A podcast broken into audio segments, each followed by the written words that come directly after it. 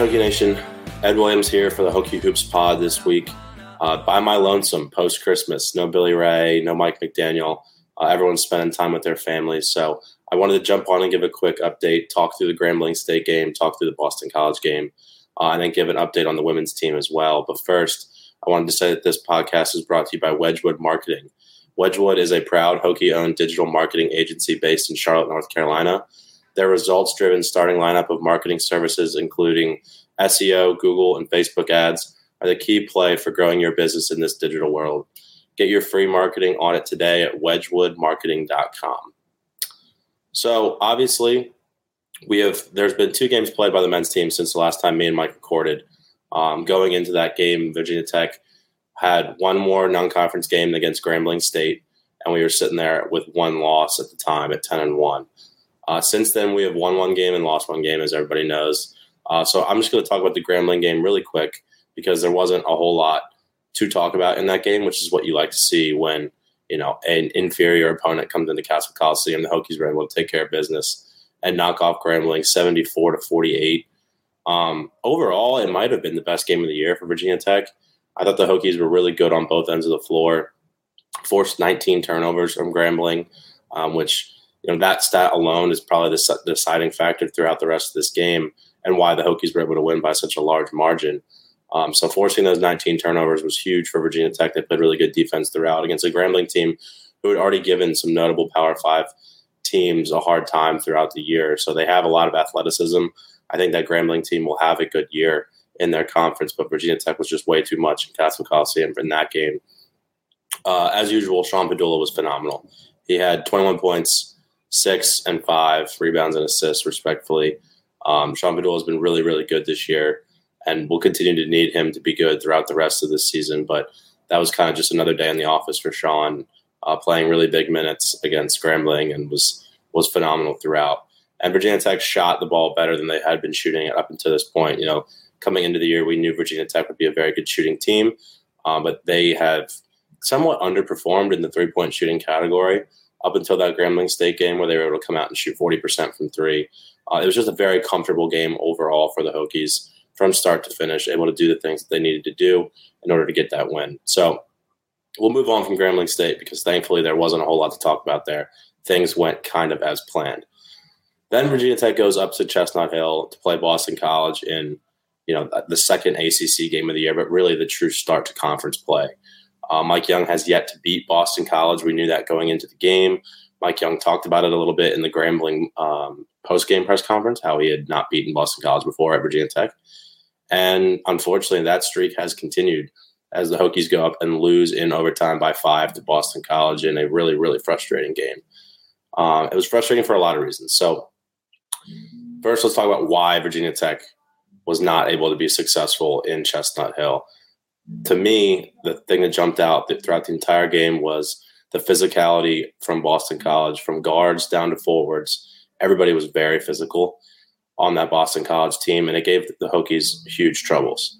Uh, it was something we hadn't really seen throughout the year. I did think the officiating was a little bit I don't want to say questionable, but they really did let the guys play, and that was proved to be to the advantage of Boston College, not Virginia Tech. So Virginia Tech played a pretty good first half, went into halftime winning that game. I thought overall uh, things were going well. You know, they weren't uh, the Hokies weren't running away with it by any means, obviously, but I thought they played a decent first half. And then in the second half, Boston College just came out and punched Virginia Tech right in the mouth. Uh, that first five minutes of the second half, Virginia Tech really struggled to get anything going on offense. It was mostly just isolation plays from Mutts and Pedulla. Um, Virginia Tech turned the ball over a ton in this game, and I'll talk about that more in a second. But Boston College clearly came out in that second half with and made a concerted effort to be very physical with Virginia Tech, particularly physical with Virginia Tech's guards, not allowing the Hokies to get into any sort of um, offensive set or any offensive rhythm, bumping people off screens, knocking guys off balance um, all within the rules of the game as it was called that night. So Virginia Tech struggled mightily with the Boston College physicality, and I think that led to the other problems that Virginia Tech had that I'll get to in a second here. But Boston College was able to win the second half, and they won overtime. So Virginia Tech did a good job to put that game into overtime, um, some good sets down the stretch. Sean Pedulla kicked kicked out a three to uh, Grant Basile to put it into overtime. And then in overtime, Virginia Tech was outscored again. So the second half and overtime, Boston College won both of those periods, and as a result, won the game by five. Huge discrepancy here in the turnover category. Uh, Virginia Tech turned the ball over 15 times. Boston College only turned it over nine. That's a that six six turnover difference is really really big in a tight game on the road in the ACC. So, uh, like I talked about with the physicality, I think the physicality led directly to those turnovers, um, and it's something that the Hokies are going to have to clean up moving forward because Boston College is not going to be the most physical team we play in the ACC schedule. Um, but there was something that Virginia Tech clearly struggled with, and now it's on film. So other teams in the conference are going to see, you know, if you can get away with a hand check here or bumping a guy off a screen there, it really disrupts the flow of Virginia Tech's offense. And I'm sure it's something that the staff has worked on over the span of this long Christmas break. Um, so the 19 to 5 turnover discrepancy was really problematic. And then another obviously very problematic thing was Makai Ashton Langford. Uh, Ashton Langford finished with 21 for Boston College. He's a guy who's been, he's played a lot of college basketball quite frankly, I was said to myself during the game, I'm surprised that Ashton Langford's still in Boston College in the era of NIL because he's a very good guard that can play at most programs in the country. So Ashton Langford was a handful for uh, Virginia Tech. We did not do a very good job defending him at all. Uh, he was huge down the stretch, hit what was ultimately, you know, the difference maker three pointer in overtime. So 21 from a veteran guard for Boston College was able to, you know, lift them to a really big win for them. Uh, I think the combination of Sean Pedulla, Darius Maddox, Hunter Cattoor needed to do a better job on Ashton Langford in that one. And, you know, we've seen before with Virginia Tech sports, but also definitely just the basketball team as well, uh, where one man can go out and carry a team to victory. Now, usually it's a guy you've never heard of, but in this instance, it was a guy you we had heard of. Everyone knew who he was going into the game, and he did exactly what you'd expect and got Boston College that win. And then some positives from Virginia Tech was that Pedulla and Mutts both were really good offensively in spurts. They both finished with 18 points. Again, the problem being they each finished with five and four turnovers. So nine of Virginia Tech's 15 turnovers came from their two primary ball handlers in Mutts and Pedulla. Now, I know Tech fans probably don't think of Mutts as one of our primary ball handlers just due to the nature of the position he plays, but he very much is. Um, Justin Mutts brings the ball up a lot. Justin Mutts initiates a lot of our offensive sets. And I thought Boston College did a really good job of making life really difficult for Sean Pedulla and Justin Mutts. And you see that in the nine combined turnovers for the two primary ball handlers. So something that I'm sure that they'll clean up. Um, both guys had it coming into this game throughout the year done a really good job of cutting their turnovers down. It was a problem at times for Mutts last year. It, so far this year, he had been doing a really good job of limiting those turnovers. And Sean Pedulla in general all season had been phenomenal at not turning the ball over. His assist turnover ratio was something that I know Mike Young was uh, very high on. And, you know, it's one of those nights where the offensive rhythm wasn't there for the Hokies. And as a result, you see high turnover numbers. So the offensive rhythm wasn't there. And why wasn't it there? I believe it wasn't there due to the physicality of Boston College, leading to turnovers, but that also leads to bad shots. And when you take bad shots, you're going to miss them. And Virginia Tech did uh, against Boston College, shooting 40% from the field, 25% from three. I know on Twitter and in the Twitter space after the game, a common talking point for fans was the amount of missed layups that the Hokies had, both from guards getting to the rim downhill and from bigs just missing tap ins. Uh, you see that in that 40% uh, from the field number, but then also shot terribly from three and all those things tie in together. If you're if you're turning the ball over, you're not getting into a good rhythm offensively. You're not going to get clean looks that you need to knock down three pointers. And Virginia Tech shot the ball really poorly uh, again against Boston College, which you know they shot really well against Grambling when everything was going really well. Um, and I, I do think that a problem in the past that fans have liked to talk about is the idea that you know if a Mike Young team or a Mike Young offense isn't shooting well, the offense can't work and you will lose games. I don't know that that's necessarily true, and I would point to the fact that we were able to get clean looks in the paint and around the rim, and we were just missing them. So that's going to happen some nights. I don't think it was you know indicative of you know if we can't make threes, we can't win games. I think in general we just couldn't make anything in this one, um, and that is due to the physicality of Boston College and just an overall poor shooting night and a poor offensive night. Um, you know, currently Virginia Tech, I think after the game, people thought that this was going to be some sort of demoralizing loss. I felt the same way. You know, the night of the game when the game ended, I I went to bed pretty upset that night. Um, but then in the morning, as I like you know looked into things and rewatched parts of the game, I didn't feel quite as bad about it. Uh, I think Boston College and the ACC in general, there's going to be parts of the year where um, bad teams jump up and bite one of the good teams. I think there's just a lot of parity in the conference this year. Um, and you know the teams like North Carolina, you know who Virginia Tech has already beaten, they'll they'll get beat by you know a, a Boston College here or there or Clemson here or there. It's going to happen. Um, so I don't feel like this was a overall demoralizing loss for your season or your resume. Virginia Tech had done a really good job up until this point of not having any of those bad losses. So I think if the Boston College Eagles can have a decent season and that ends as a Q uh, Q three loss, I believe it would be probably the target range we could get that in. Uh, that wouldn't crush Virginia Tech's resume, and that shows currently.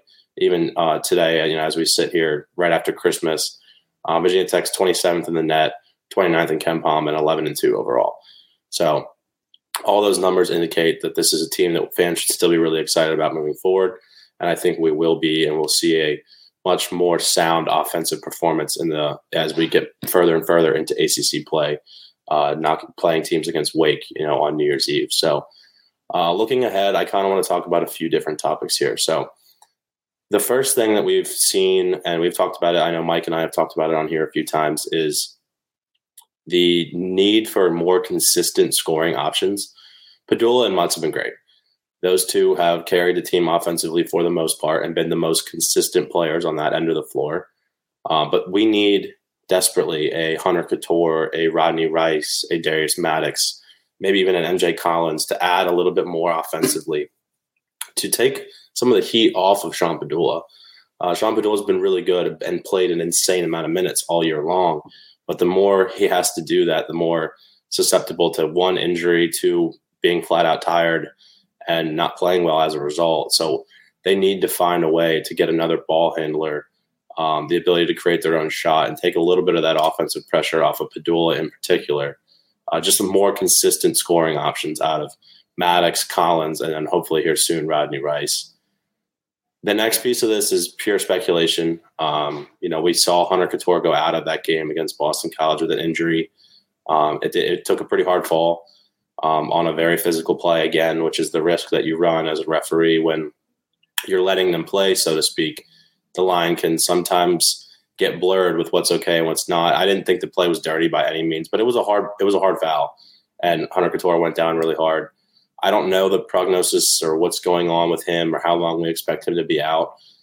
Speculating based on the way it looked, I mean, I would hope it was just a really bad bruise, but in the event that it is some sort of fracture and he's going to miss some time, guys like MJ Collins are going to need to play a lot more minutes. And as a result, they're going to have to add, MJ's going to have to add more on the offensive end. And I think he would tell you that right now. He's been primarily a finish around the rim, dunk on you kind of guy. His jump shooting has been uh, a little suspect at times, but I think it's something you see in his high school film. He's more than capable as a shooter, and with more minutes and more comfortability, hopefully he slows down on that jump shot and you know takes his time and knocks him down because you know, MJ brings the defensive acumen that Hunter Cattoor has, and we would be missing if Hunter Cattoor is out for extended time. So I would feel better about MJ Collins as the Hunter Cattoor replacement, so to speak, just due to his defensive and rebounding ability. But we need somebody to add that offensive uh, prowess that we've lacked with only Sean Pedulla being the primary scorer from the guard position. The other guy I want to talk about a little bit is uh, Darius Maddox. I thought he's played better as of late he started knocking down some some threes. Even in that Boston College game, he shot the ball. He shot the ball a lot, which I'm okay with. You know, you see a guy like Darius Maddox who's shooting in his career. We've seen him shoot upwards of forty percent uh, from three and from the floor. So I'm okay with a guy like that taking a lot of shots and um, I guess shooting your way out of the slump, so to speak. So I'm I'm pretty happy with his volume of shooting, and I think as he continues to shoot more shots, he'll make more shots. So I, I, was really excited to see Darius Maddox be aggressive and getting his shot, taking open looks, uh, and knocking a few down as well. So hopefully we will see more to come and a step up from Darius Maddox in the event that Hunter Cattoor is out for some extended amount of time. And then the last of the three guard scoring options that I mentioned at the beginning was Rodney Rice, who we are all anticipating Rodney will be back against Wake Forest after on New Year's Eve. Um, you know, we thought he might play in Boston College. He tweeted out the little uh, hourglass emoji, uh, so we thought he was going to play, but he didn't play, and I understand why. From if you're if you're Mike Young, you're looking at that game. You know, while we probably could have used him and won the game if we had him, um, by sitting out that game, it gives him another ten days to, you know, recover, get more acclimated to the offense, uh, get you know back into game shape, so to speak. So I understand the with that 10 day break after the Boston College game, I can see why a coaching staff or an athletic training staff would want just to be cautious and give him those 10 more days. And we all anticipate he'll play in the Wake Forest game. I think what he adds is uh, really, really high level shooting ability, the ability to um, create plays for others off the dribble, create plays for himself off the dribble, a little bit of what Sean Pedulla brings to the table. But uh, there's been talk that maybe Rodney might even be a better shooter than Pedulla, which is crazy because Sean is shooting the ball really well. So, uh, in the event that Cattoor's out, it's crucial that Rodney Rice gets up to speed in a hurry and is able to um, bring some of his offensive skill we see on his high school tape, and hopefully it translates right into the ACC play because we, are desperately going to need it. Um, so I'm very excited about Rodney Rice. I'm excited about what I've seen from Darius Maddox so far to this point in the season. Uh, I'm very excited about MJ Collins as a player for this year and for the long term. I think MJ is an awesome player, and his role is going to need to expand here as we get into ACC play. Um, so going into our next game, I've talked about it a couple times already, but Wake Forest on New Year's Eve at noon. Um, I'm really excited to watch that game right before the, you know, it's and New Year's Eve is gonna be pretty awesome with the Hokies playing at noon and then the college football playoff games starting shortly thereafter. So it's gonna be a really good sports day. But Wake Forest is gonna come into that game at nine and four. Um, they've had kind of an up and down season so far. They have two really good wins in my eyes: uh, a win over Duke and a win over Wisconsin. Those are two obviously uh, talented programs.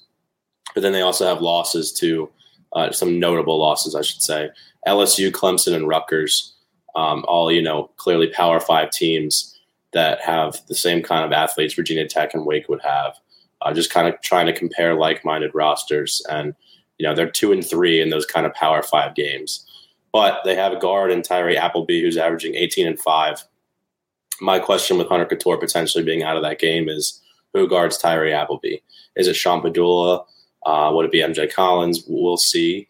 But slowing down Appleby is going to be huge in keeping Virginia Tech in this game and slowing down the Wake Forest offensive attack because it's a very dynamic senior guard uh, who's putting on quite a show so far early in the season. Um, I looked. I'm. I personally am of the opinion that MJ Collins will probably have to guard Tyree Appleby, but if Sean Pedulla, if, if Rodney Rice is playing and you can rush Sean Pedulla a little bit more, that allows Sean to exert more energy in the defensive end and guard his matchup, which I would assume naturally just at six one versus six one would be Tyree Appleby. So we'll see how it goes defensively. That's something I'm going to keep an eye on early in that game is who's guarding Appleby. Um, but you know, slowing him down will be crucial in Virginia Tech having success in this game uh, against, you know, for Mike Young, he's against Steve Forbes and a coach who he knows all too well from their time in the SoCon together. Uh, they're both very familiar with each other, so no one's gonna, there's going to be no surprises schematically for either team. Um, really quick as we wrap up, I plan to record the day of the Wake Forest game. So as soon as that ends, I'm going to record and get that posted as well. Um, heading into you know New Year's week, um, I do want to talk about the women's team really quick. They are continuing to play really good ball. They had a really tough loss to uh, the number five ranked at the time Notre Dame team in Cassell, uh, where the women were the Hokie women were just outscored in the se- in the fourth quarter. I wanted to say second half, but the women's women's uh, basketball plays quarters, not halves. I don't know why NCAA does this, but in the fourth quarter, the women's team was outscored twenty three to nine. Just kind of ran out of gas. They played a really good game to that point, and then Notre Dame was able to just pull away in that fourth quarter and you know, knock off Virginia Tech and give them their first loss of the year. But then Virginia Tech did a really good job and bounced back and went down and beat High Point by 20. So the women are currently ranked seventh in the country. They have Clemson. I'm recording this on the 27th. They'll play Clemson on the 29th. And then right after that, on New Year's Day, they'll play number 13 North Carolina in what should be a really good matchup. Uh, I, I, guess it will be number seven versus number 13 because we are the week of that game now when I'm talking. So uh, the women's team continues to roll. They've got a big one coming up. I, I think the men, this Wake Forest game is really big for them. Uh, after getting punched in the mouth, you go into a long break. You have to kind of sit there with that sour taste in your mouth for a while. Uh, I, I, look for them to come out and play a much more crisp offensive game. Um, you know, really run their stuff and run it well. I think that's dealing with the physicality that I think Wake Forest will probably throw at us after watching the Boston College game. I'm sure the staff has emphasized that over the long break. Um, we'll see what happens with Hunter Cattoor. Hopefully, all is well there, uh, and he's not out for an extended period of time. And and the Rodney Rice debut seems to finally be here. So, uh, lots to look forward to with both programs moving forward as we enter the new year. Um, it should be an awesome, awesome remainder of the season for both teams, and hopefully next week I'm not doing this by myself. So, with that being said, Merry Christmas to everybody, Happy New Year, and go Hokies.